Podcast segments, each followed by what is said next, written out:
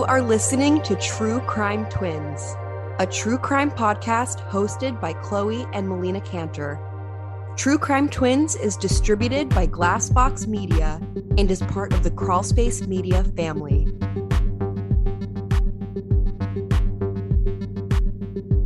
Hello and welcome back to True Crime Twins. I'm Melina here with my sister Chloe for another week of true crime stories. Today, we are covering part two of the Manson family killings. Today, we are focusing on the cult aspect of the murders and how Charles Manson managed to get these old teens to young adults follow him and obey his every whim without any question. Manson used the hippie movement to his advantage to gain these followers who were typically from middle class backgrounds and were trying to escape the status quo and they were trying to find themselves. He then took this idea and took it to a thousand and kept making these implications that he was Jesus Christ. He would have the family go on these LSD trips and he would reenact the crucifixion apparently very realistically. Not all of the Manson family participated in these violent acts, so it's hard to say if he truly brainwashed all of them, but it seems like he could have focused on the ones who wanted his approval the most, the ones that were insecure and had, and the ones who lacked an identity he would brainwash his followers by taking away their quote ego. Charles Tex Watson and another follower, Paul Watkins, both confirmed that Manson was absolutely obsessed with the White Album by the Beatles, and he would take certain songs and give them meanings that weren't necessarily intended. Helter Skelter represented the upcoming race war. Basically, Helter Skelter represented absolute and utter chaos and apocalypse.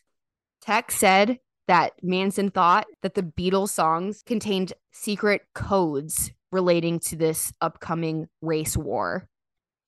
It wasn't until many years of incarceration that the Manson family women, Susan Atkins, Patricia Krenwinkel, and Leslie Van Houten, denounced Manson and the cult they clearly were still very much under his thumb during the trial with the antics and the disruptions and the carving of the X's in their foreheads and the performances. It seems as though they needed that time away from him to sort of come to their senses and be like, wow, I was conned.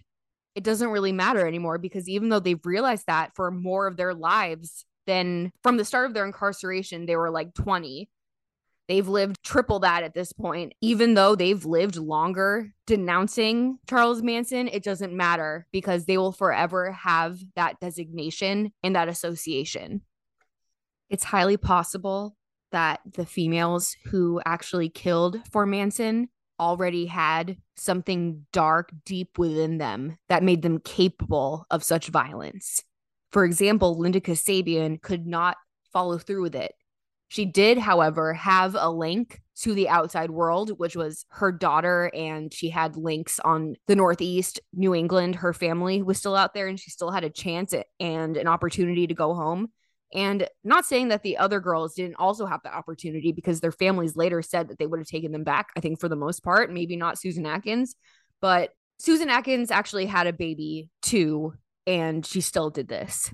I think that these women already had it in them. They already lacked the empathy to be able to really think it through and be like, I'm going to take away human life. For what? I do feel sorry for them because they completely ruined their lives. There's no other way to really put it. They did ruin their lives. They threw everything away. They all had promise, they all had potential. They could have done anything but they decided to follow this little man who acted like Jesus and they believed him. Since Manson's followers saw him as a Jesus type figure, if not Jesus himself, they saw themselves, his followers, as superior than everybody else. They were convinced that everybody else were basically things and that they didn't matter. They were disposable. Manson was very careful to avoid getting his hands dirty with the Tate LaBianca killings. He was involved in the attempted murder of an apparent drug dealer. He shot this black man. He thought that he killed him, but he did not. That was the only known violent act that he committed as leader of this cult. And that was smart of him to have these pansies come in and commit these murders for him because he really thought that he would have gotten away with it because he didn't actually do anything. That's not how it happened because these murders wouldn't have happened without him. He is the common denominator of his followers and these victims. He selected them. He definitely outsmarted these dumb kids, but he failed to outsmart the state of California and Vincent Bugliosi and the general public because lots of people were like, how did this even happen? I guess it makes sense that it started with a love and peace movement, and then it just kind of slowly became dark, and they were already under his thumb. It was too late. It makes you wonder if you were in a situation like that, would you see through it? Especially if you were troubled and going through a hard time, would you be susceptible to his manipulation and charm? Or would your instincts inside of you tell you to run and get away as far as you can? We'll never know. And now, a quick word from our sponsors. Thanks for listening to our sponsors. Now back to the show. As we discuss the Manson family and Charles Manson himself, it's natural to wonder why people commit to and follow cult leaders.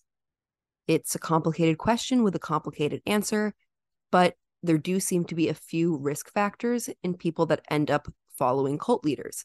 They often feel directionless, alienated by mainstream society, by their community. They find a sense of direction, comfort, and even a purpose from the cult's philosophy and, of course, its leader. The leaders are manipulative and charismatic, with the ability to make individuals feel special and inspired. This is not unlike gang members who also follow a leader, a gang leader. There are several similarities and differences between gang members and cult followers.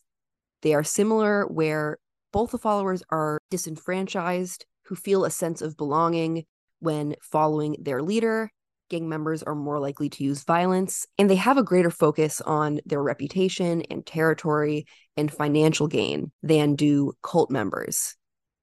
Other characteristics of cult leaders are that they are persuasive, they are authoritative and controlling.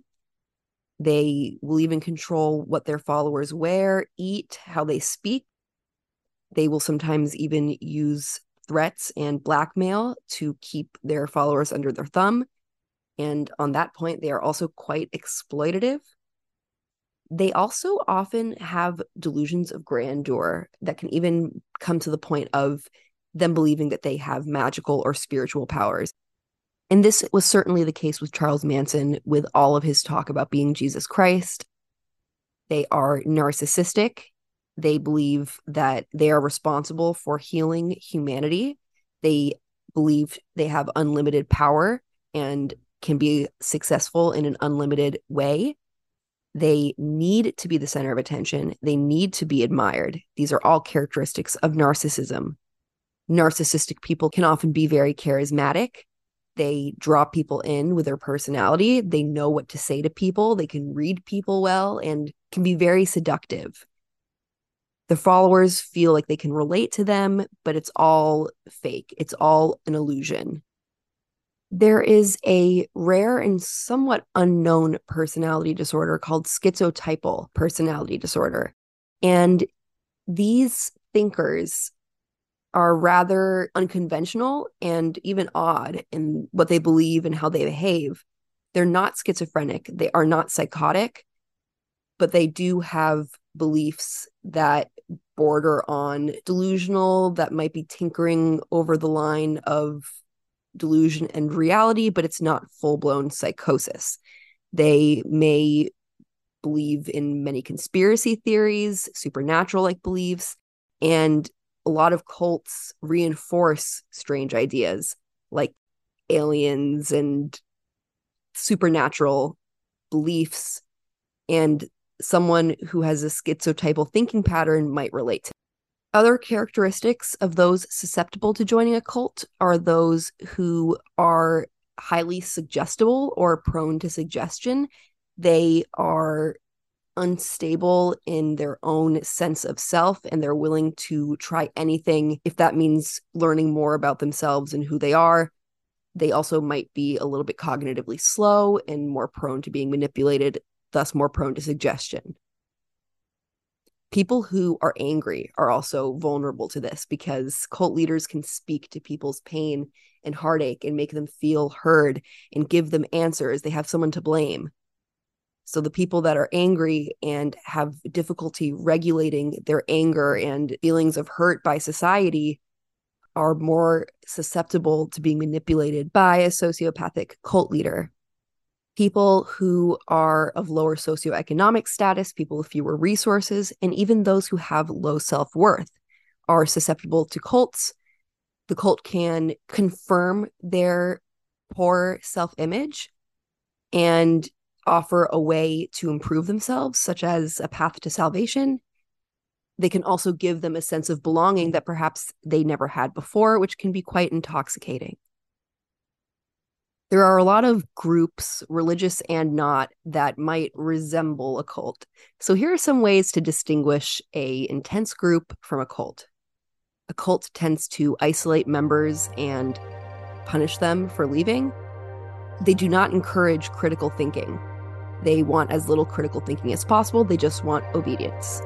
The loyalty that is expected toward the leader is inappropriate and a violation of the boundaries of the followers. They also emphasize special rules outside of what's written and other deviations from things traditionally seen in church. It is the fringe concepts that are most emphasized.